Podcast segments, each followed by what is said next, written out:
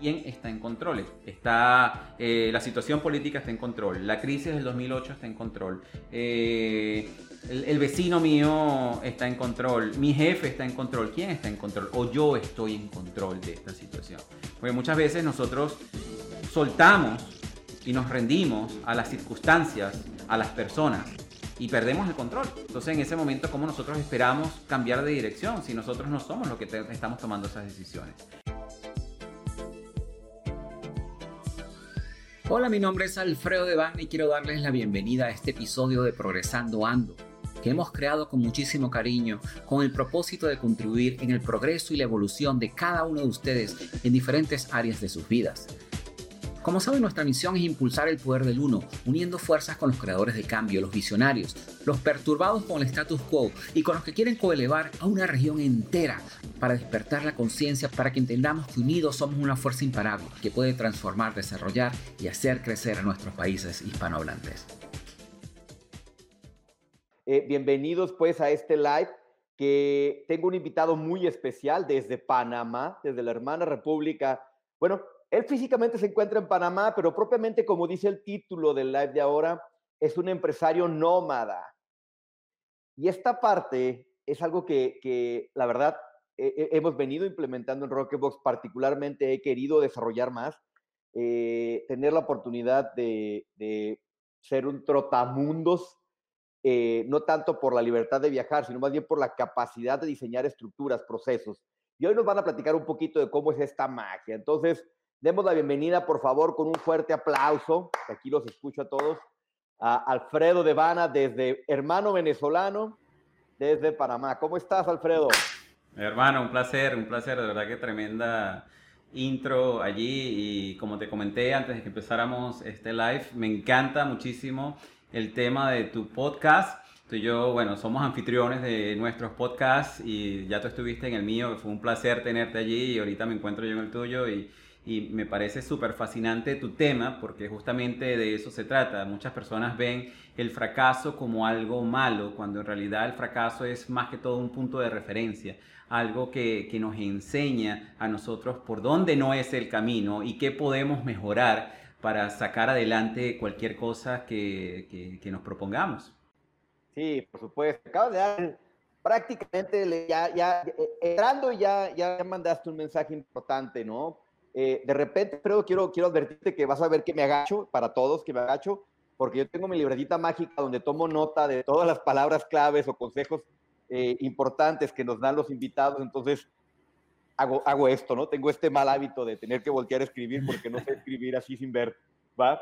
Pero, pero diste en el clavo ahorita, Alfredo, ¿no? De repente nos enseñó, no, no echar culpas, ¿no? Pero el sistema en el que hemos venido viviendo desde pequeños, eh, eh, a lo mejor con, los mismos compañeros o amigos, que en donde nos equivocábamos, antes le llamábamos, nosotros en México le llamábamos carrilla, ¿no? Lo que es el bullying ahora, pero te equivocabas y te atacaban emocionalmente, ¿no? O físicamente también, de repente venía uno que otro coscorro. Eh, te equivocabas en la escuela y pues venía la nota y prende venía el regaño en casa o el castigo en casa, te equivocabas o se te caía algo en casa y pues venía eh, famoso cintarazo acá en México. Yo sé que ya es... el, ya el pellizco, ¿no? Eh, yo sé que ya eso es, no es normal, pero, pero así era antes. Y tú diste clave a algo, ¿no? Es imposible crecer, es imposible crecer si no me equivoco, si no fracaso. O sea, no va a haber un camino perfecto, una línea recta para llegar a alcanzar tus objetivos de vida, tus objetivos de negocio. Y eso es precisamente lo que queremos aprender de ti hoy, Alfredo. Entonces, para ir, dejando marcas de lo que estamos trabajando. Bienvenidos a todos los que se están conectando. Eh, Blanca, bienvenida. Eh, a todos los que están conectando eh, en este live, van a ser parte de la grabación de un podcast. Alfredo, bienvenido al fracaso para alcanzar el éxito. Excelente. Y como tú decías, lamentablemente, yo diría que en la mayoría de las culturas han estigmatizado lo que es el fracaso como tal. Y, realmente yo creo que hoy en día, a través del desarrollo personal, hemos aprendido que equivocarse está bien y que realmente para nosotros equivocarnos. Yo, yo, yo siempre pienso, qué aburrido sería si tú te imaginas Gabriel, si todo nos saliera perfecto, si, si cada paso que nosotros diéramos fuera perfecto, y, ¿en, qué momento nosotros aprenderíamos? ¿En qué momento nosotros sentaríamos esas bases? ¿En qué momento nosotros crearíamos ese carácter que es el que nos hace enfrentar cosas incluso más duras en, en un futuro, ¿no? Sí, por supuesto, ¿no? Por supuesto, sería, sí coincido contigo, sería aburrido saber que todo lo que vas a hacer va a salir perfecto, porque le quita ese misterio, ¿no? Esa incertidumbre, en México decimos esa salsita, ese picante, que es lo que le da sabor realmente a, cada experiencia que estás diseñando, ¿no? Platícanos, Alfredo, antes de, entrar en la carnita, ¿quién es Alfredo de Vana hoy? Sabemos que estás en Panamá, pero platícanos un poquito de qué, quién es Alfredo hoy. Mira, Alfredo de Vana realmente ha recorrido un, un mundo, como dices tú, me llama mucho la atención la palabra que utilizaste, trotamundos, para llegar a donde se encuentra ahorita en este momento, y enfatizo en este momento porque eh, no sé a dónde me llevará el futuro y siempre estoy abierto a lo que el universo me presente, pero Alfredo Vaina es un empresario en serie. Yo aprendí este término de eh, serial entrepreneur eh, de uno de mis coaches y, son esas personas que constantemente están buscando oportunidades de negocio y que bueno, no todas tienen triunfo y que muchas de esas fracasan. Y, pero justamente eso es lo que nos hace lo que nos hace.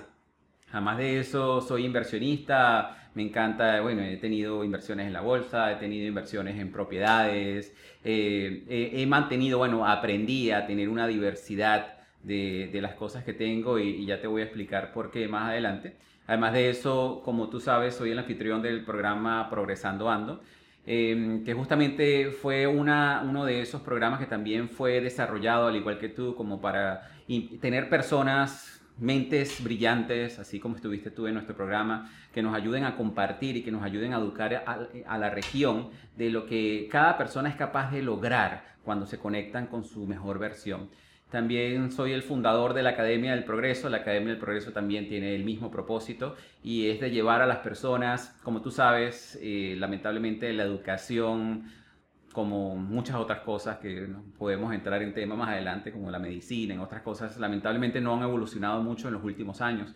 Y, y no nos enseñan muchísimas cosas y entre ellas es cómo ser humanos cómo enfrentar la vida, cómo manejar nuestras emociones, cómo, cómo manejar nuestros presupuestos. No nos enseñan nada de esas cosas. Entonces nosotros en la Academia del Progreso realmente es una de las cosas que queremos dirigirnos y queremos enseñar a las personas a que sí se puede y que y, esas habilidades que son necesarias que no te enseñan en la escuela, como meditación, como técnicas de liberación emocional, como cómo conectarte con patrones de abundancia, cómo conectarte con tu intuición y ese tipo de expediciones que nosotros estamos sacando, porque así llamamos nosotros nuestros, nuestros programas de aprendizaje en línea en la Academia del Progreso.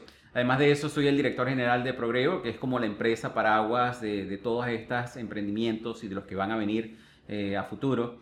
Eh, lo utilizamos Progreso y Progreso la fundamos más que todo por, porque viene de dos palabras, significa progreso y evolución. Entonces son palabras que van juntas, porque yo creo que no, no puede haber evolución si no hay progreso. Y además de eso, también en mis otros emprendimientos soy el director general de Yaquidú Latinoamérica. Nosotros nos enfocamos en todo lo que es la parte de automatización de procesos de negocios, captura de información, automatización robótica de, procesos también, gestión de contenidos. Ayudamos a las empresas a ser muchísimo más eficientes. Pero aparte de la parte empresarial, lo que tú comentaste, me considero, hay una palabra en inglés con la cual me identifico muchísimo, que es wanderlust. Wanderlust es esa pasión por viajar. Eh, si algo yo creo que me ha costado más en esta pandemia es el no poder viajar, el no poder salir, porque en los últimos 15 años yo siempre comento que el, el mayor tiempo que yo he pasado sin viajar han sido cuatro meses. Ahorita llevo siete que no he salido del país y estoy, siempre le comento a las personas que estoy esperando que abran el aeropuerto porque voy a ir al aeropuerto, voy a comprar. ¿Para dónde sale el primer vuelo? No me importa, no me importa. Dime para dónde yo me voy. No me importa. Pero sobre todo me considero, me considero un ciudadano del mundo. Y te comento un poco por qué ciudadano del mundo. Tú comentaste inicialmente que yo nací en Venezuela pero realmente muy poco vas a ver que yo me catalogo como venezolano. Y no, no me catalogo como venezolano no porque no le tenga cariño a mi país natal, no porque no me sienta orgulloso de ser venezolano, sino porque de por sí yo pienso que esto del nacionalismo que nosotros nos enseña, del regionalismo como tal, lo que hace es, más dividirnos que unirnos. sea, que realmente qué importa que yo sea venezolano y tú, somos y tú seas mexicano, somos, somos hermanos hispanos. Y además, si, no, si lo extendemos un poco más allá, somos hermanos del mundo. Entonces, siempre y cuando es esa parte nacionalista no sea lo que realmente te, te, te, etiquete a ti como ser mexicano o ser venezolano, está bien. Y, y, como te decía, no es porque no me siento orgulloso de mi país ni nada de eso y no esté haciendo nada por trabajar en mi país, porque por sí progreso eh, una de las razones por la cual fue fundada es por lo que está pasando en Venezuela y para que esas cosas no se repitan en otros países en Latinoamérica, donde lamentablemente estos políticos se aprovechan de la falta de información de las personas para manipularlas. ¿Okay? Pues tú te vas a dar cuenta que en muchísimos países donde se, se, forman este tipo de gobiernos, donde te venden la igualdad, pero lo que realmente ellos quieren decir es que vamos a ser todos iguales de pobres, en vez de darnos la oportunidad, las mismas oportunidades independientemente de la raza, del color, de la nacionalidad, de tu religión, de lo que sea. Ellos realmente se encargan es de sembrarte esa mentalidad de igualdad, pero a través del resentimiento. Y yo pienso que un ciudadano o una ciudadana, un país, una nación que esté educada, y eso es una idea que, por ejemplo, a ti no te van a vender, que a mí no me van a vender, porque nosotros hemos trabajado muchísimo en el desarrollo personal. Y estoy seguro que muchísimas de las personas que nos están escuchando eh, tampoco le van a vender esas ideas justamente porque hemos recorrido ese camino de desarrollo personal. Y justamente es parte de lo que nosotros tenemos como nuestra misión de progreso porque allí yo, me, me parece súper interesante algo que dijo Simón Bolívar, que dice, nos han dominado más por la ignorancia que por la fuerza. Y, realmente si te das cuenta es lo que ha pasado en, en Latinoamérica cuando se forman este tipo de, de, gobiernos, como lo está pasando en Cuba, como en Nicaragua, como en Venezuela, eh, que todavía están bajo, bajo ese tipo de gobiernos, ¿no? Sí, perfecto. Sí, claro, ¿no? Y es, y es un tema, lo dices bien, ¿eh? es, es, es más ignorancia que fuerza es más eh, el chantaje emocional que realmente eh, la, la, ¿cómo le podríamos llamar? La imposición, ¿no? Es, entonces despiertan, en, despiertan, bueno, en fin, es un tema que, que, no nos vamos a clavar mucho el día de ahora en la parte de política, pero, pero gracias, gracias Alfredo por compartir. O sea, y ese es, ese es uno de los puntos más importantes de repente cuando somos empresarios acabas de decir en todo eh, este mensaje que nos acabas de dar, cuál es la razón para la cual emprendes Progrevo. Y eso de repente, que es la misión, ¿no?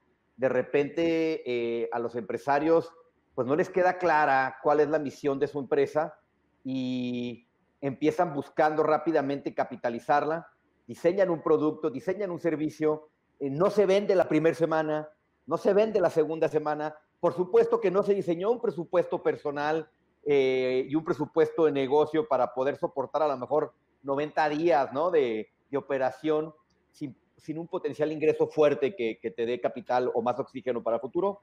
es el error más común que cometen los empresarios. Sí, y entonces lo que pasa es que lo primero que violan es la misión de la empresa. Y es donde la empresa pierde la esencia y empieza a, a, a vagar como un velero en la mar sin dirección, ¿no? Papaloteando la vela donde el viento sople, ¿no? Entonces, me, me, me, me llamó mucho la atención la razón para la cual emprende Progrevo y tiene una razón muy fuerte, una razón que definitivamente está totalmente alineada o, o emocionalmente conectada con lo que te está tocando vivir a ti como venezolano, eh, aunque seas ciudadano del mundo, a final de cuentas tienes esa raíz y esa conexión, ¿no? Entonces te agradezco muchísimo que la compartas, Alfredo. Y fíjate que te comento porque también va bien atado con, con el título de, de, de, tu programa, ¿no? Que realmente yo digo ciudadano del mundo y esto es algo que solamente lo van a entender aquellas personas que han podido experimentar y han podido vivir y han podido aprender de diferentes culturas porque soy ciudadano del mundo porque mis vuelos eran italianos. Yo viví, cuando emigré de Venezuela, me fui a vivir al Reino Unido, de allí me fui a vivir a las Islas del Canal, luego viví en Caimán, luego viví en Bahamas, viví en Barbados, viví en Estados Unidos, estuve 12 años en Canadá, ahorita en este momento viví en España también, ahorita en este momento me, vivo en Panamá. Y realmente le siento muchísimo aprecio, muchísimo cariño a, a, cada uno de estos países que me acogieron y que me dieron esa bienvenida y que me enseñaron acerca de su cultura y, que aprendí de cada uno de ellos. Entonces, simplemente decir que soy de una nacionalidad u otra sería como, en cierta manera, no reconocer lo que es, esas otras culturas y esos otros países me han llevado a, a ser hoy en día y a ser la persona que soy hoy en día. Sí, por supuesto, ¿no? Cada, cada lugar va dejando una semillita sembrada en ti que tiene que ver con tu personalidad, que tiene que ver con tus habilidades, que tiene que ver con, con tu deseo de, de, emprender, con tu deseo de tener éxito. Y esa es la, esa es la riqueza, esa es la riqueza que, que se da, que se da cuando te atreves a volar, cuando te atreves a salir, ¿no? Pero esa riqueza también se lleva a cabo o, o puede ser posible, Alfredo, pues si tienes un sistema de negocio que te permita moverte, como lo has mencionado ahorita, ¿no? Correcto. De repente hay muchos empresarios que viven, en México, por ejemplo, que tenemos una de las, de las comunidades eh, o de las fuerzas laborales más estresadas y con menores oportunidades de calidad de vida, no tanto por las condiciones de trabajo físicas como tal, sino por las leyes, cómo están estructuradas, ¿no? Es el, el, el menor rango de vacaciones que existe en, en varios, con, con, respecto a varios países, incluso de América Latina, y, es, y en la mayor jornada laboral, y eso pues demerita la calidad de vida, ¿no? Pero de repente te encuentras a empresarios que todavía tienen menos vacaciones que sus empleados y trabajan más horas que sus empleados. Entonces es imposible que tengan esta oportunidad de la que tú hoy nos vas a compartir. ¿Cómo, cómo has sido capaz, Alfredo, de desarrollar este tantos negocios primero que nada? Hoy en día que tienes operando, operando tantos negocios, y cómo ha sido posible para ti poder estarte moviendo con libertad. ¿Qué es, ¿Cuál ha sido la clave o el secreto de Alfredo para poder lograr esto? Es que justamente, Gabriel, por, por esa misma pasión que yo tengo, por ese wanderlust, por esa pasión de viajar, y además de que obviamente algo que me favorece muchísimo es que me considero un arquitecto en tecnología, o sea, yo la, la tecnología la manejo muy bien. Yo me he asegurado que en cada uno de mis emprendimientos me permitan tener la libertad de yo poder manejar mis emprendimientos de donde quiera que yo esté. O sea, que el hecho de que yo esté viajando, por ejemplo, el año pasado yo pasé cinco meses en Europa y, y desde Europa, incluso con el, la diferencia de, de, horas y todo eso, yo, yo me comunicaba con mi equipo y tenía reuniones con mi equipo y, seguíamos sacando el proyecto adelante de, de, de, Progrevo y también de lo que estamos haciendo con Yaquidú y las oportunidades que se nos han presentado. Incluso tuve la oportunidad de, mientras estaba viajando, hacer unos entrenamientos en España y, justamente nos hemos enfocado es, es en darnos esa libertad de que realmente, incluso eh, desde el año pasado, nosotros abandonamos la oficina porque dijimos, ¿para qué vamos a tener una oficina si realmente nosotros podemos trabajar de donde sea? Estamos preparados para trabajar de donde sea. Y cuando llegó esto de la pandemia, realmente nosotros no nos afectó en lo absoluto, porque ya todo nuestro equipo estaba ya entrenado, preparado y organizado a nivel de herramientas tecnológicas, a nivel de mentalidad, a nivel de, de cultura, de trabajar de esa manera. Entonces realmente no nos afectó. Y la ventaja que tenemos es eso, que aquí yo, nosotros tenemos personas trabajando desde Alemania, tenemos personas trabajando, teníamos personas trabajando desde Italia, tenemos personas que están en Reino Unido, tenemos personas que están aquí en Panamá, personas que están, eh, hemos trabajado con personas que están en Argentina y, en varios países, incluso un, un, uno de los mayores socios de negocios de, de nosotros por parte de Yaquidú trabaja en México. Y, justamente es porque hemos establecido esos procesos y esas herramientas, eh, las hemos puesto en su lugar para que nos dé esa libertad y que independientemente de donde nos encontremos podemos, podamos cumplir todas nuestras funciones. Sí, y diste clave, creo que es bien importante lo que acabas de mencionar. De repente cuando, cuando queremos emprender un negocio y, y contratamos a un colaborador, inmediatamente lo queremos poner a trabajar, ¿no? En lo técnico, ejecuta ejecuta, ejecuta, ejecuta. Y ahorita hablaste, dijiste la palabra clave, entrenamiento. Entrenamiento y en la parte importante de la cultura para poder lograr lo que viene siendo el objetivo principal de, ti y de tus socios y potencialmente de la gente que colabora contigo, para poder tener la libertad de movernos, ¿no? Y muchas veces como empresarios, eh, ya dijiste hace ratito, fallamos en la parte de diseñar un plan financiero, pero también fallamos en el proceso de capacitación y educación de nuestra fuerza de trabajo para que realmente se comprenda qué es lo que queremos lograr, cómo es que queremos vivir acá, cómo deben ser los valores, toda esa parte clave. Y por ende, pues de repente venimos batallando con que esta persona no me entiende, esta persona no hace bien las cosas, esta persona eh, no atiende bien al cliente, ¿no? Y, y, y de repente es muy importante la pausa o el periodo de capacitación, que es algo que a ti te ha traído ese resultado, ¿no? No, definitivamente, y e, eso lo que tú dices es muy importante. Yo, bueno, tú eres empresario, yo soy empresario y a veces es muy fácil decir, no, que esta persona no sirve o que esta persona no da la talla. Y realmente lo que yo he aprendido es que muchas veces los que nos damos la talla somos nosotros como líderes de organización. Porque nosotros a veces le, damos a las personas ciertas tareas sin realmente darle la claridad de cuál es la visión general de la empresa y qué es lo que queremos lograr. Y esas personas obviamente están trabajando a ciegas y después nosotros esperamos que esas personas hagan un trabajo perfecto. En nuestro caso, algo que, yo comparto muchísimo con mi equipo, nosotros tenemos nuestras reuniones y yo siempre a ellos les he compartido, he sido transparente. Eh, eh, en, en, muchos casos he sido demasiado transparente con ellos, que yo pienso que a, veces puede llegar a ser un error dependiendo de los colaboradores que tú tengas dentro de la empresa. Gracias a Dios, las personas que están en mi equipo han trabajado conmigo desde hace muchísimos años y ellos saben de que yo siempre les voy a poner todas las cartas sobre la mesa cuando nos esté yendo bien y, si nos está, estamos teniendo algún tipo de reto también se los voy a decir. Les voy a decir, mira muchachos, ahorita con la pandemia estamos teniendo estos retos, si nosotros no nos activamos y hacemos esto, lamentablemente no vamos a llegar a las metas y lamentablemente vamos a tener que tomar ciertas decisiones que nos pueden afectar como empresa.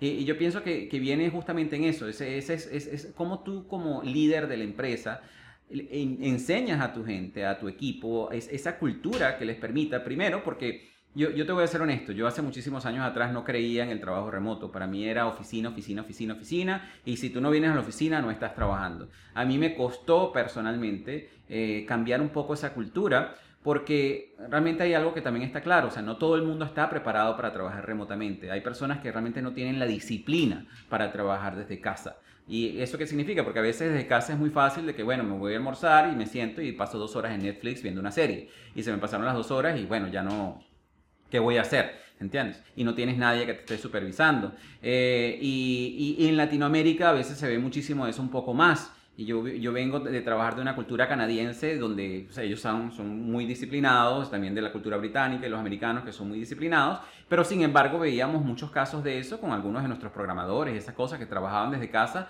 y no daban la talla. Y, pero también eso, eso va muy ligado a, a la cultura como tal de, de, la empresa en, en, ese momento. Tú no les das el espacio ni la libertad para que realmente ellos se puedan eh, probar a ellos mismos y, y que ellos te puedan comprobar de que si son capaces de hacer eso. Entonces, en base a eso, cuando el año pasado nos, no, mira, decidimos de dejar las, las, oficinas porque era un gasto innecesario y además de que yo me la pasaba muy poco de la oficina, yo el año pasado estuve en la oficina probablemente tres meses del año, porque las otras, los otros meses estaba viajando, entonces yo realmente tenía la oficina para mi equipo entonces ahí decidimos empezar a adaptarnos, empezamos a colocar lo que, lo que son los procesos, les enseñamos gestión de proyectos, les enseñamos cómo, cómo organizarse semanalmente. Ellos ahorita todos los días tienen sus reuniones a las 8 y 30 de la mañana y, ellos dicen, bueno, nos vamos a enfocar hoy, en esto y en la tarde ellos hacen su cierre y, y dicen, bueno, nos enfocamos, tuve, pude lograr esto, pude lograr aquello, pude lograr esto. Les hemos dado las herramientas tecnológicas para que los puedan hacer y mucho más la flexibilidad. Yo siempre le he dicho a, a mi equipo de que nosotros no somos una empresa donde tienes que llegar a marcar tarjeta. Eh, nosotros sabemos que cada uno de nosotros tenemos una responsabilidad y, y, lo importante es que mientras tú estés cumpliendo con, tu, con tus responsabilidades durante el tiempo por el cual nosotros estamos trabajando, a mí no me importa si tú trabajas tres horas en la mañana y cuatro en la noche y porque tuviste que hacer una diligencia en la tarde o, o de repente necesitas un, un, viernes y decides trabajar un sábado, también eh, en, esa, en ese aspecto nosotros tenemos la flexibilidad.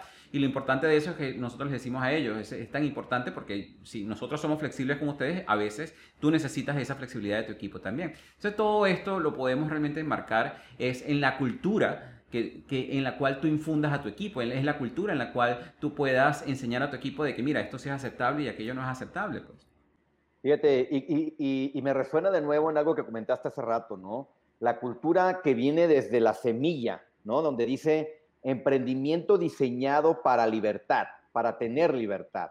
Entonces, no es una casualidad, a final de cuentas la cultura está perfectamente clara, sembrada desde el propósito del negocio y regresando a lo mejor otra vez a otros ejemplos eh, que me ha tocado vivir, que nos ha tocado asesorar a empresarios que diseñan un empleo, ¿no? que, que diseñan un puesto de trabajo para ellos en el que son los que más tienen que trabajar y que potencialmente inclusive cobran menos en sueldo o en ingresos que lo que pudiera una empresa alterna pagarles como empleados. pero desde el diseño, así estuvo diseñada la cultura de esa empresa, ¿no? Y tú lo mencionas perfectamente bien en tus emprendimientos en serie, en donde emprendes diseñando la libertad desde un principio y eso lógicamente promueve una cultura que se aferre a lograr la libertad para todo tu equipo de trabajo, ¿no? Entonces la parte, es la parte clave de, de cómo el líder tiene que tener muy claro qué es lo que quiere y cómo el líder lo comunica también. Otro punto importante que mencionaste, no es el equipo, es el líder el que no da la talla. De repente cuesta mucho trabajo reconocer esto, Alfredo, ¿eh? De repente es como que, ¡ay! Le pegas. Y han herido muchos egos. Ego, ¿eh? Sí, sí, le pegas al ego acá. ¡ay! Totalmente. Un ganchazo como al estilo Chávez, ¿no? Platícanos un poquito, Alfredo. ¿qué, o sea, lógicamente, y lo mencionaste hace ratito, ¿no? no a ver, yo antes no creía en, la, en, la, en el home office, ¿no? En la cultura de, de trabajo remoto y me imagino que ha habido procesos en, en, tu vida empresarial, pues que te han exigido ir aprendiendo, ¿no? Estos famosos fracasos o estos miedos. Y, y esa es la parte de la carnita del podcast. ¿Qué es lo que le ha permitido aprender a Alfredo todo lo que sabe hoy y por qué hoy tiene éxito con tantas empresas? ¿Qué, ¿Qué nos puedes compartir en cuanto a tus fracasos o tus miedos que hayas vivido como empresario ¿Y cómo lo superaste? ¿Qué, ¿Cuáles fueron las claves que utilizaste para superar estos fracasos y estos miedos? Mira, yo creo que en cuanto a fracasos, todos los que hemos sido empresarios podemos, tenemos muchísimas historias, pero realmente para mí la, la, historia que más marcó mi vida y fue lo que realmente fue la fundación y lo que en cierta manera me llevó a que pasara esta crisis mundial de ahorita del 2020 y, estar en cierta manera preparado. No estoy diciendo que no me afectó, pero claro, afectó, nos afectó a todos a nivel mundial, pero estaba un poquito más preparado mentalmente, sobre todo, y emocionalmente para enfrentar este tipo de, de, crisis mundiales. Fue la crisis del 2008, eh, que esa nos afectó también a, a, todos a nivel mundial.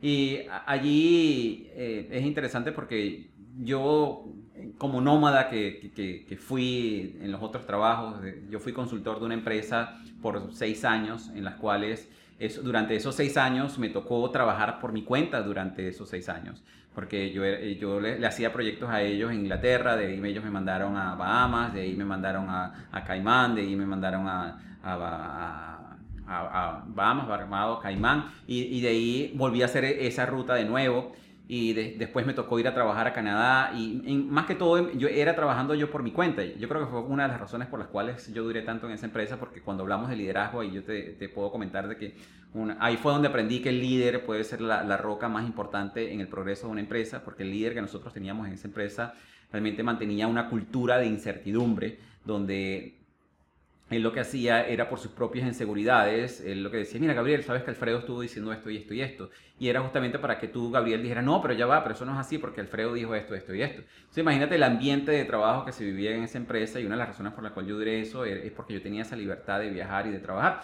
Pero llegó, llegó un momento de, durante esos tres años de, de que yo estuve viajando todo este tiempo en, en dos maletas. Yo vivía en dos maletas de un lugar a otro, de un lugar a otro. Yo empaqué mi casa y y, era viajando por todo el mundo. Em, que eran esos tiempos en donde te aceptaban las maletas de 32 kilos en los aviones. ¿no? Entonces, gracias a eso, bueno, pude invertir en propiedades, pude invertir en una propiedad en Reino Unido, pude invertir en una propiedad en Canadá. En ese momento yo me sentía como Donald Trump. Oh, wow, tengo propiedades en Inglaterra, tengo propiedades en Canadá.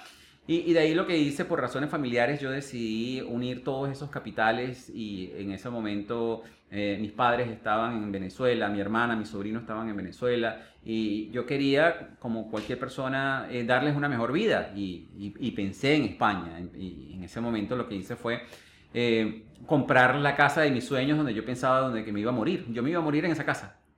Okay, porque de ahí yo iba a sacar el emprendimiento, íbamos a fundar una empresa familiar y de ahí eh, íbamos a vivir todos íbamos a ser cómodos y felices. Okay, que esa es la historia que todos nosotros estamos trabajando.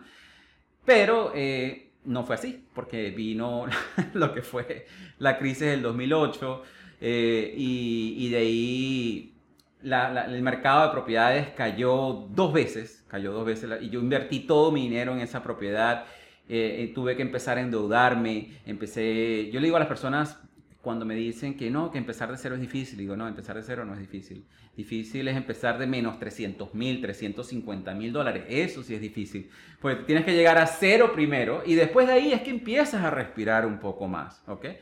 Que eso fue justamente lo que me pasó a mí durante esa crisis. Yo, yo perdí todo, Gabriel, yo perdí todo. Y gracias a, una pequeña inversión que, me hizo mi hermana de una de sus propiedades, que, que ella también estaba pasando por lo mismo en ese momento, fue que yo pude sacar lo que es el, negocio de Yaquido adelante y, de ahí fue donde me empecé a, empecé a crecer en mis emprendimientos. Primero fundamos la, empresa en España, luego de allí movimos las operaciones a Canadá, luego abrí operaciones en, Latinoamérica. Pero, pero, realmente si yo te dijera qué fue lo que a mí me llevó a salir de todo eso, es que cuando, cuando comenzó esa crisis, emocionalmente yo no estaba estable, mentalmente yo no estaba estable. Afortunadamente, durante esa crisis, antes de que pasara esa crisis, yo tuve la oportunidad de aprender de maestros como Tony Robbins, como Joseph McClendon, como Keith Cunningham, que fue uno de mis grandes mentores, como Robert Kiyosaki, de estudiar las enseñanzas de Jim Rohn y muchísimos de esos maestros. Y, yo recuerdo que una de esas enseñanzas, y yo hablo de esto en, en mi primer, en el episodio cero de mi podcast, eh, ahí habían lo que eran las 10 preguntas que, siempre han estado conmigo, que me han llevado a mí a, sacar, a sacarme de cualquier crisis o, a no caer en ninguna de esas crisis. Y, era justamente que durante ese tiempo, como era un tiempo que era tan crítico para mí emocionalmente, yo recuerdo que yo me levantaba en las mañanas y decía, bueno, ¿qué es lo que voy a hacer hoy? Porque cada día que pasaba me estaba hundiendo más en deuda, no podía pagar la hipoteca, no tenía dinero, no, tenía recursos. Y ahí es lo que yo les sugiero mucho a las personas, cuando nosotros entramos en desesperación. Entonces puedes imaginar que yo, en esa desesperación de buscar soluciones y de conseguir dinero, yo me metí en un emprendimiento de un multinivel. Invertí dinero en ese multinivel. Eh, hice marketing, ese marketing en ese momento recuerdas que era imprimir folletos y entregarlo por todas las casas, porque yo pensaba que ese era el producto que iba a revolucionar, Málaga, y no fue así. Después de allí, entrando incluso más en desesperación, eh, conseguí un emprendimiento para ganarle a los casinos en línea. Imagínate, en Blackjack. Imagínate, eso era tremenda idea. Tú, ellos te daban una prueba y tú, claro, en la prueba ganabas y tú decías, bueno, sí, ay, perfecto, ganabas y cuando tú metías tus 500 euros, tus 1000 euros, obviamente ganabas un poquito y los perdías y así sucesivamente. Y eh, fue en esos momentos en que tú empiezas a acabar ese hoyo financiero incluso más hondo y más hondo hasta que yo pensé, yo dije, mira, ¿sabes qué? Es hora de soltar la pala. y yo le digo a las personas, suelta la pala. La ¿eh? pala. Me encantó esa frase, déjame anotarla acá. Es hora de soltar la pala. Perfecto, perdóname, sigue. Eh, era eso, era, era, para mí era, fue clave pensar, detenerme, pausar, es hora de soltar la pala y enfocarme en lo que realmente era importante. E, era que el estado mental y emocional en el cual yo me encontraba no me estaba sirviendo. Y en ese momento eh, estaba muy de moda la película esta, El Secreto. No sé si, ah, recuerdas. Claro, sí, de, de, Ronda... De Ronda Barnes. Que yo siempre digo que El Secreto ha sido una de, estas, de, de estos aprendizajes que dejó algo por fuera y, que gracias a Dios yo de mis otros mentores sí lo aplicaba. Y lo que, lo que te sacaba la, la película El Secreto es que trabajaba mucho lo que es la parte emocional, la parte mental y las afirmaciones. Y sí, decir, me, voy a me voy a visualizar haciendo esto y hacía mis cartas. Y yo me acuerdo que yo veía el video del genio y me emocionaba y se me erizaba la piel. Pero muchas personas quedan allí, no hacen más nada. Sí, claro, que esperando que mágicamente se, se refleje la visión que tú traes, ¿no? Exactamente. Lo que yo hice a diferencia fue tomar acción. Claro. Yo tomaba acción. Ese secreto de todo. Exacto, yo tomaba acción, yo me levantaba. Perdóname nada más la pausa, porque tomar acción, bueno, claro, hace rato tomabas acción, pero con la pala, ¿no? Exacto. de repente tienes que dejar, tienes que cambiar tu, tu, tienes que hacer un shift, ¿no? De, de, Estaba tomando acción, pero en el camino contrario. Claro. Y a veces lo que sucede con el secreto, y esto yo se lo escuché, no me acuerdo si fue a Tony Robbins, se lo escuché a uno de mis mentores, que, que también la parte del secreto, lo, lo que el, el, el, estado de mental que te, que, te, colocaba era a veces, era muchísima emoción, muchísimo, muchísima pasión, pero ibas emocionado corriendo hacia el barranco. Sí, claro. Entonces, eh, Exactamente. Durante, durante ese tiempo, obviamente yo, mira, apliqué todos mis conocimientos de desarrollo personal y, por eso me apasiona tanto lo que hago. Y hice una pausa, hice una pausa y yo en base a los conocimientos que, que tenía con el secreto, con estos maestros que te, que te comenté, yo me levantaba todas las mañanas, me bañaba, me vestía como si yo fuera el trabajo. Y, y, era una de las cosas que en el secreto, en el secreto nos, nos comentaban, ¿no? Este, y era esa parte de, sabes que tienes que conectarte con eso de que sí, que ya está listo, que ya resolviste el problema. Yo me levantaba, bajaba a mi oficina, preparaba mi café, bajaba a mi oficina, empezaba a mandar correos a diferentes empresas, buscaba trabajo, eh, conseguí un par de trabajos que no me pagaban ni la hipoteca, entonces ya sabía que por ahí no era el camino. Pero lo que me llevaba a hacer eso era que yo todos los días yo tenía una hojita y en esa hojita que, que me la regaló mi mentor Keith Cunningham, eh, habían 10 preguntas y yo tenía eh, la responsabilidad de que yo todos los días tenía que responder esas preguntas positivamente porque si no sabía que estaba yendo en la dirección contraria o me estaba conformando. Y esas preguntas eran, ¿qué estoy haciendo hoy? Hoy, en este momento, la clave de esta pregunta era, ¿qué estoy haciendo hoy para conseguir lo que quiero? ¿Ok? O me estaba conformando.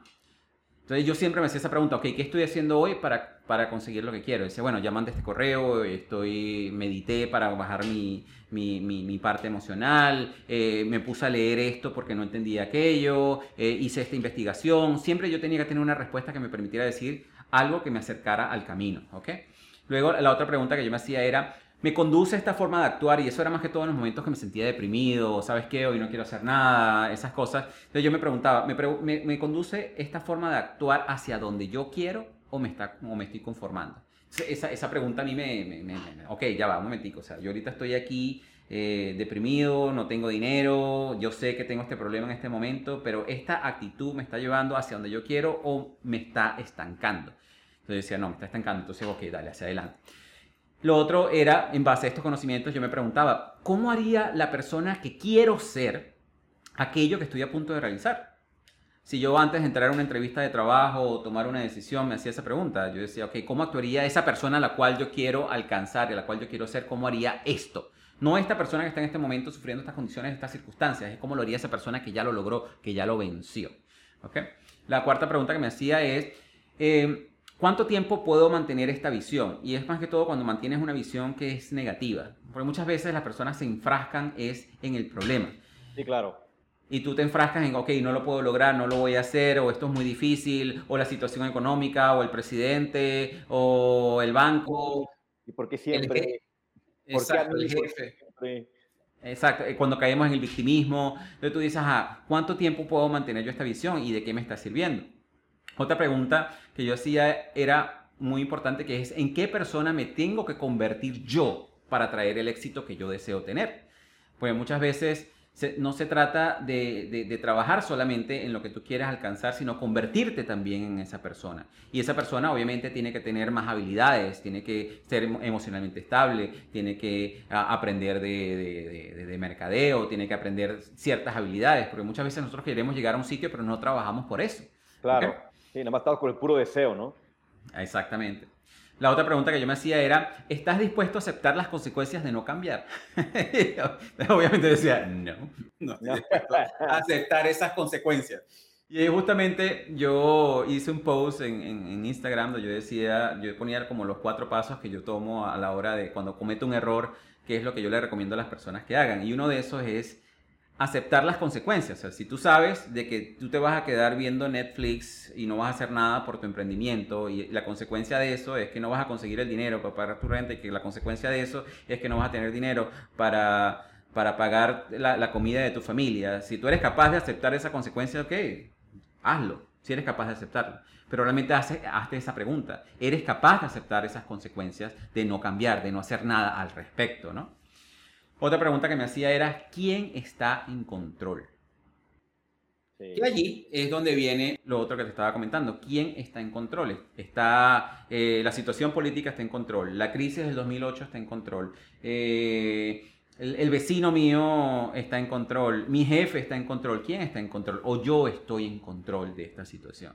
Porque muchas veces nosotros soltamos y nos rendimos a las circunstancias, a las personas, y perdemos el control. Entonces, en ese momento, ¿cómo nosotros esperamos cambiar de dirección si nosotros no somos los que estamos tomando esas decisiones al final?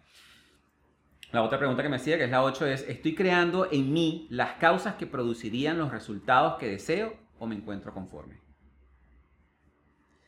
La otra pregunta que me hacía es, ¿estoy dispuesto a hacer lo que sea necesario para conseguirlo? Y esta parte era muy importante para mí porque muchas veces las personas dicen, ok, este, voy a hacer lo que esté en mis manos. Ajá, pero eso es suficiente. Es suficiente que tú hagas lo que esté en tus manos. O realmente cuando tú entras de, con una mentalidad en la cual tú dices, ¿sabes qué? Voy a hacer lo que sea necesario. Porque yo a veces me voy a encontrar obstáculos en el camino, porque yo a veces me voy a encontrar, quizás me van a decir que no, o, o no voy a poder abrir esa puerta y voy a tener que abrir otra, pero en ese momento tú te vas a detener porque hiciste lo que estabas en tus manos o tú vas a hacer lo que sea necesario para conseguirlo. O sea, vas a ir muchísimo más adelante. Ah, ok. Eso es un cambio de mentalidad totalmente diferente. Claro. Y la última pregunta, que era antes de tomar una decisión, por ejemplo, cuando me ofrecieron este trabajo, que recuerdo era como una de, de las empresas que después se convirtió en mi partner, ellos me estaban ofreciendo un trabajo, sí, me estaban dando estabilidad, pero yo decía, bueno, pero es que ya va, esto no me cubre a mí ni siquiera los pagos de la hipoteca. O sea, si no me cubre los pagos de la hipoteca, tampoco me cubre la comida. Entonces, ¿qué quiere decir esto? Que entonces voy a tener que eh, perder esta casa y, bueno, que al final en cierta manera la perdí. Este, y, qué voy a hacer en este momento? O sea, ¿qué, ¿qué es lo que no estoy viendo? ¿Qué es lo que no estoy viendo de esta situación? Que no se trata de ser negativo, se trata de ser realista, que es totalmente diferente. Es, saber de que si tú tienes un negocio enfrente, tienes una oportunidad de negocio, ok, se ve muy bien, pero cuando te haces la pregunta, ¿qué no veo? Y empiezas a cuestionar un poco desde el punto de vista de, ok, ¿qué otras cosas debo ver aquí que me puedan causar a mí em, una, una pérdida o un fracaso? Y que de por sí, justo esto hablando de lo que son las decisiones desesperadas, ahorita lamentablemente se ha habido un auge increíble de brokers que te dicen de que, ofre, de, que tú metes 100 dólares y eso se va a convertir en 150 y no sé qué, y, los esquemas que se están creando hoy en día para esto son increíbles. Y yo le, lo que le invito a las personas es que se hagan esa pregunta, ¿qué es lo que no estás viendo de todo esto? Claro. Y eso te va a llevar a ti por otro camino. Entonces, que aquí nada más para, para resaltar un poco, ¿no? O sea, es, el, está bien si tú tienes decidido invertir, pero antes de meter el dinero, o sea, así a ciegas, o sea, realmente se cuestiona, ¿no? Exacto. Cuestiona, o sea, ¿por, ¿por, qué esa oportunidad existe? ¿Qué es, lo que, ¿Qué es lo que hay detrás de esto que realmente solidifica la posibilidad de? Porque de repente te encuentras con un buen vendedor, y ese es el tema de los que son muy buenos para hablar, que pues manipula, lo convence, lo persuaden a la gente, a tomar acciones que repercuten en el corto tiempo, repercuten de manera fuerte y negativa, ¿no? Entonces hay que, hay que, ser, hay que, hay que preguntar más de lo, que, de lo que tenemos que hablar, ¿no? Y ahí era la parte que comentábamos nosotros anteriormente, ahí es donde las, personas están con la pala. Sí, claro. Y se están hundiendo. Y lo dicen, pero ¿por qué siempre me pasa a mí, no? O sea, como hace ratito mencionabas, ¿quién está en control? Y esta parte es muy interesante porque cuando tú tomas la decisión, ¿quién está tomando la decisión? No, es que yo tomé la decisión, sí, pero ¿con qué emoción? ¿Con qué emoción? ¿Con qué emoción? O sea, realmente la tomaste con una, con una emoción eh, educada, inteligente, que cuestionaste, o la tomaste con una emoción de si él va a ser mi salvador, ¿no? Y, y, lo entregaste a ciegas, ¿no? Y lo que pasa es eso, ¿no? Pues que sigues escarbando con la pala y sigues culpando a los demás cuando la pala la traes en tus manos, ¿no? Así es. Y es, difícil de repente reconocer eso, es muy duro porque le vuelves a pegar al ego, hace rato lo platicábamos, Alfredo. Eh, somos hermanos prácticamente, aparte de hispanos, pero somos hermanos del periodo de crisis también, porque para mí también. la crisis del 2008 fue la que me vino a despertar, la que me vino a desbalancear, a sacudir un poquito sobre, sobre los laureles en los que yo dormí en aquel entonces. Y, al igual que tú, eh, pues tuve una crisis emocional, ¿no? Y, y, tuve una serie de cuestionamientos que, de repente no me llevaban a nada, sino a sentirme peor. Yo creo que esto puede ser, e, estas 10 preguntas que nos compartes son claves para que toda la gente que aquí en este momento, que estamos en una crisis, eh, pueda empezarse a preguntar y tomar control de sus decisiones y tomar control de su situación actual y tomar control de su futuro. y reconocer que de repente tienes que soltar, ¿no? O sea, yo también perdí una casa en ese periodo, que era la casa de mis sueños. O sea, hay muchas similitudes ahí en la historia, ¿no? Y que me costaba trabajo soltarla, porque aparte yo sentía que había hecho una excelente negociación, entonces no era perder la casa, sino perder la gran oportunidad que yo había negociado. y, y, me costó trabajo el reconocer, pero la verdad es que traía una pala con esa casa, ¿no? O sea, cada vez me escarbaba más, escarbaba más, y no quedaba mal con la casa, quedaba mal, en, o sea, no quedaba mal con la, con la, con la casa física, quedaba mal con mi familia. O sea, le daba esa parte a la comida, ¿eh? Esa parte que tú dices es bien importante, es la parte de saber soltar, porque a veces justamente dejamos que nuestras emociones se, se involucren en medio de las decisiones que nosotros tomamos. Y cuando tú aprendes a soltar, a veces tú te das cuenta de que si algo no te salió bien, no te salió bien y listo. Y a veces no confiamos en que esos fracasos que tenemos nos están llevando a conseguir cosas más grandes. Por ejemplo, cuando yo empecé Progrevo, Progrevo yo siempre fue con la misión y la visión de que nosotros eh, lo íbamos a hacer para ayudar a las personas. Pero mi idea inicial del, de Progrevo siempre fue la, la, parte de hacer eventos presenciales. Yo quería hacer eventos de ferias de crecimiento personal, buscar speakers de todas partes del mundo en español, de nuestra habla hispana, y unirlos en diferentes países, en México, en Bogotá, en Colombia, en todos estos países. Y de ahí yo saqué una parte de la empresa, una división que era Progrevo Events. En Progrevo Events dije, bueno, yo, yo quiero aprender acerca de cómo hacer eventos. Pero yo no sé hacer las cosas en pequeño. yo, no sé hacer una pequeña feria. Yo, a mí se me ocurrió hacer la feria más grande de toda Panamá. Te estoy hablando que ah, yo tenía una, una plaza de 16 mil metros cuadrados que no tenía pero nada. Y yo esa plaza, nosotros hicimos la producción de ese evento, fue increíble. Eran, no era un día de feria, eran siete días de feria. No era con una hora de entretenimiento, era con ocho horas de entretenimiento en tarima. O sea, imagínate para las personas que saben de producción de eventos, organizar un evento, un concierto de cuatro horas es bastante, eh, bastante difícil. Imagínate organizar un, un concierto de siete días, ¿ok? Este, donde tú tienes en tarima todo eso, pero además de eso, entonces tienes stands para vender, tienes stands de comida, tienes entretenimiento para los niños y todo eso. Y nosotros armamos todo eso en un periodo de, de, cinco meses. Y el evento fue un éxito desde el punto de vista de que a las personas les encantó el concepto, les encantó muchísimas cosas, pero, ok, sí, probé muy bien que yo era muy bueno en producción de eventos, pero no era bueno en mercadeo. Ahí fue donde me di cuenta. Y realmente, mira, las personas que fueron estaban muy contentos, pero no fue la cantidad de gente necesaria como para yo recuperar mi inversión en, en su totalidad. ¿Ok? Pero le quedamos bien a todo el mundo. Y eso a mí, yo acababa de vender una de mis empresas en Canadá y, yo dije, bueno, ahí fue esa parte de soltar. Y dije, ¿sabes qué? Bueno, eh, lamentablemente fue de esta manera, lo que sí me dio muchísima experiencia. A partir de allí me empezaron a salir otros eventos, me salió un evento en, en, carnavales aquí en Panamá, que es una de las ferias, de los festivales más grandes que se realiza aquí en Panamá, y pusimos 21 artistas en tarima durante un espacio de cuatro días. Y ya yo me estaba metiendo en el mundo de los conciertos hasta que realmente las cosas no se empezaron a dar. Eh, no, las cosas no empezaron a fluir y fue una manera del universo de darme una patada en el trasero y decirme, hey, hey, hey, hey, detente, ok, ya aprendiste. Estás de, la misión. estás yendo donde no, tú quieres, donde no quieres ir, así que este evento que está acá, esto no va. y empezó a ponerme todos los obstáculos posibles, se cayó el contrato, el artista eh, realmente eh, tuve, tuve problema con una de las productoras, o sea, fue todo un problema hasta que yo dije, ya va, un momentico, ¿qué quiere decir todo esto? O sea, esto quiere decir que ya, esto no es el camino donde tiene que ir.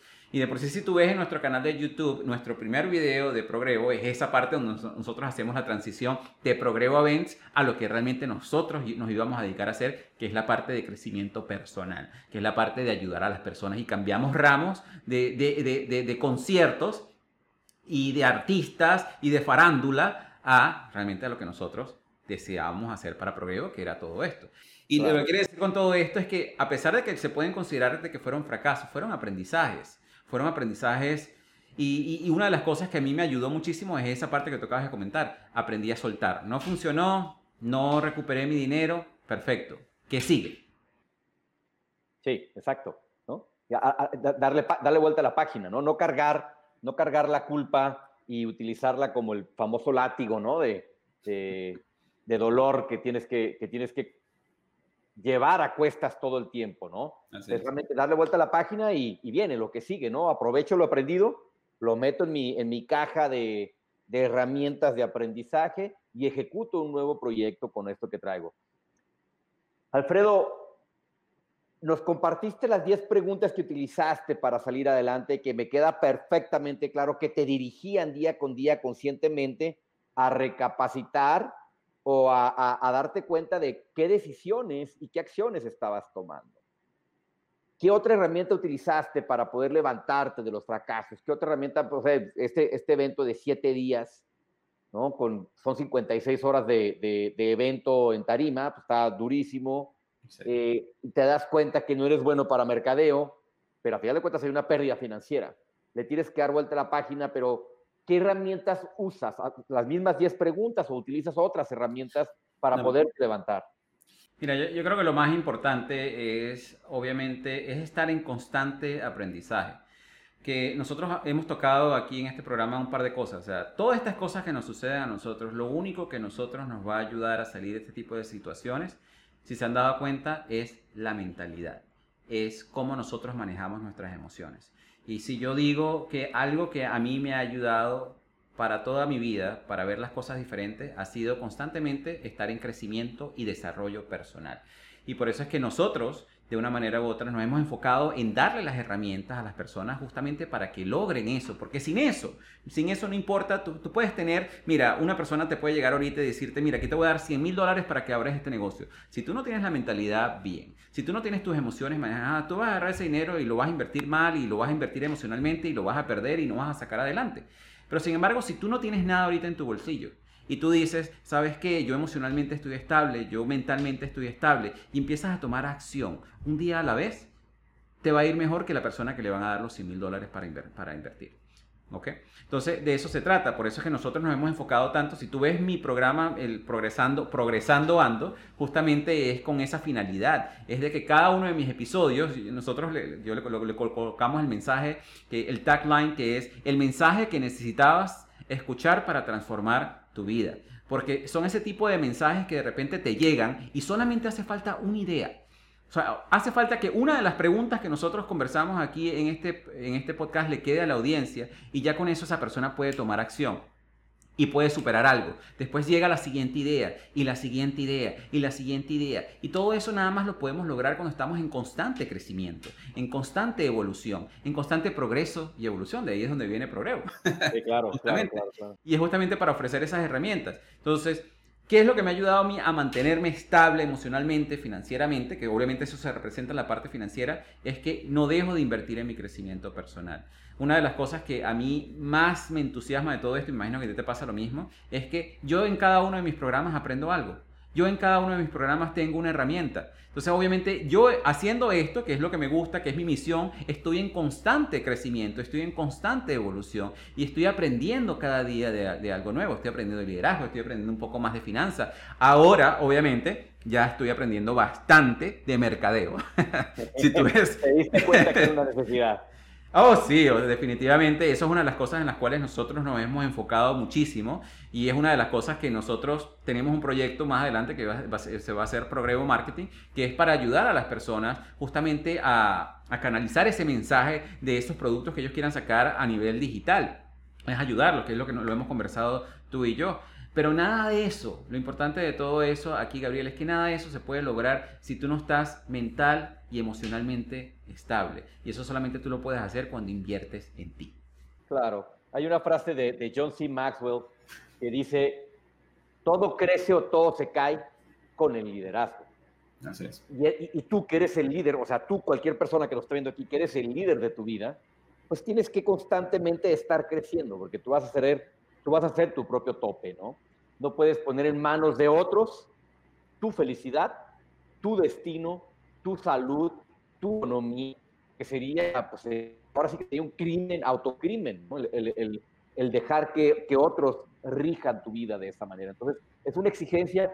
también el reto, el reto aquí, Alfredo, es que hoy en día eh, sobre todo las, las, generaciones más nuevas, ¿no? Eh, en el mercado laboral hoy en día estamos compartiendo cinco generaciones, ¿no? Está los baby boomers hasta los centennials. pero hoy en día, a lo mejor los baby boomers tienen una paciencia impresionante para sembrar una semilla y darle todo el tiempo para cosechar ese fruto, ¿no? la generación X, que somos tú y yo, pues aprendimos mucho de ellos porque eran tiempos más lentos, ¿no? Si acaso lo más rápido que había era la televisión, que eran tres canales acá en donde yo vivía, eran tres canales, ¿no? o sea, no había mucho que ver. Entonces era lo, que eran como cuatro, después cinco. sí, sí, sí, sí, igual acá fue evolucionando muy lento, ¿no? Entonces no tenían mucha distracción en qué, en qué perder el tiempo, ¿no? Pero a partir de los millennials para acá, pues todo ha venido evolucionando muy rápido, muy rápido, de tal manera que pareciera que nos estamos quedando atrás, ¿no? Tengo esta sensación emocional de que me estoy, quedando, me estoy perdiendo de algo. Y cuando tienes que invertir en desarrollo personal, no es leer el libro, no es escuchar el podcast, no es ir al curso, es implementar. Es implementar, sembrar y continuar sembrando para empezar a cosechar. Y de repente ese es el proceso más difícil para cada persona, Alfredo. No sé si te ha tocado vivirlo a ti. Sí, totalmente. De por sí eh, lo he conversado con, con, muchísimas personas, con mis mentores, que yo creo que una de las cosas que más nos está afectando en esta época es el sentido de inmediatez, que todo el mundo quiere las cosas ya. O sea, que realmente las personas no entienden que todas las cosas tienen que seguir un proceso. Entonces ahí es donde tú te das cuenta, por ejemplo, en el caso de los jóvenes que están tan frustrados con muchísimas cosas porque no, no van a, vamos a estar claros, por más inmediatez que tú quieras en tu vida, si tú quieres sembrar un árbol, tú tienes que colocar una semilla y tú tienes que echarle agüita a tu semilla y tienes que dejar que esa semilla le, pegue el sol para que tú puedas ver el fruto de, de, ese árbol. No importa qué tan rápido sea tu internet, no importa qué tan, nada, o sea, nada de esas cosas importan, eso, eso tiene un proceso. Igualmente el mundo del emprendimiento también tiene un proceso. O sea, tú puedes tener una idea de negocios muy buena, definitivamente. Pero si tú no colocas todas las piezas como deben ser y no sigues un, proceso, y tú y yo sabemos eso, sí, puede que tengas un comienzo muy rápido, pero eso va a llegar un momento en que te vas a caer. Una de las razones por, las cuales nosotros en Progreso, nosotros en Progreso pudimos haber salido hace seis meses atrás, pero como yo te comenté, yo no sé hacer las cosas en pequeño. Yo necesito, yo, yo, necesitaba estar seguro de que íbamos a tener soporte al cliente, de que íbamos a tener eh, la plataforma de pagos, de que íbamos a tener una manera, y íbamos a tener procesos, íbamos a tener, y nosotros manejamos todo como proyectos, y, y, y que nos íbamos a organizar para que de manera que cuando ahorita eh, empecemos a recibir miles y miles de personas dentro de la Academia del Progreso, ya nosotros estamos preparados para eso. Estamos más que preparados para eso. Entonces es justamente eso, lamentablemente, ¿qué es lo que va a llevar a las personas en este caso? Sencillamente a, enfrentarse contra una pared, darse cuenta de que ya va, bueno, por aquí no es el camino y, darse cuenta de que, mira, tienen que aprender, de que tienen que invertir en sí, de que tienen que, que seguir un proceso, de que tienen que aprender de las personas que ya hemos pasado por eso y que no hay un camino rápido, ¿ok? Porque lamentablemente eso lo vemos en muchísimas industrias. Pierde 20 kilos en dos días Sí, eso, sí, sí, toda la mercadotecnia engañosa, ¿no? Exacto. O de cero a 100 mil dólares en cinco minutos. Ese tipo de cosas así que, que, que realmente ah, te, te, te, te, buscan que tu, ese sentido de inmediatez, pero que no te va a llevar a nada. Y que vamos a estar claros, o sea, las cosas, cuando nosotros entendemos que todo tiene un proceso y que definitivamente una de las cosas que más se tiene que trabajar en hoy en día es la paciencia, ¿Ok? Entonces, tú, cuando tú entiendes eso, entonces tu vida te empieza a ir muchísimo mejor. Claro, por supuesto, por supuesto. Y es una paciencia eh, también desarrollada o diseñada inteligentemente. Pero es una paciencia de estar sentado esperando que las cosas sucedan. Es una paciencia con un plan de trabajo. Es una paciencia con métricas. Es una paciencia en donde constantemente me estoy conectando con otras personas para aprender y nutrir el proceso de, de, de progreso o de crecimiento, ¿no? Y esa es parte de lo que Alfredo ha venido desarrollando en su, en su empresa Progrevo, que aquí dejo, dejo esta, eh, voy a poner aquí en pantalla para todos los que nos siguen, eh, donde pueden encontrar las 10 preguntas claves que nos acaba de compartir Alfredo, que le sirvieron para superar la crisis del 2008 y que hoy en día lo tienen con empresas en diferentes partes del mundo y con esta mentalidad de, de grandeza, de abundancia, de, no tengo la capacidad de pensar chiquito, tengo que ir por todo, al estilo Texas, que es lo que en Estados Unidos, no textile, voy a quebrar, voy a quebrar con todo, ¿no? Comentarios, Alfredo, aquí, eh, seguramente en la parte del podcast, esta, esta sección estará editada, pero muy importante para mí hacer saber los comentarios de la gente que estuvo presente, que ha estado presente aquí en el, en el, en el live, ¿no? Eh, definitivamente entrar en temas emocionales, de inteligencia emocional, cuando se trata de algo tan lógico como es la operación de un negocio, eh, creo que despierta mucha, eh, mucha mm, agradecimiento por parte de la audiencia, porque no es normal escuchar este tipo de mensajes que nos está, estás compartiendo. También otro, otro mensaje acá que te agradecen eh, todo lo que has aportado. Y más gente, más gente que te manda saludos, Alfredo, de diferentes partes. muchísimas gracias.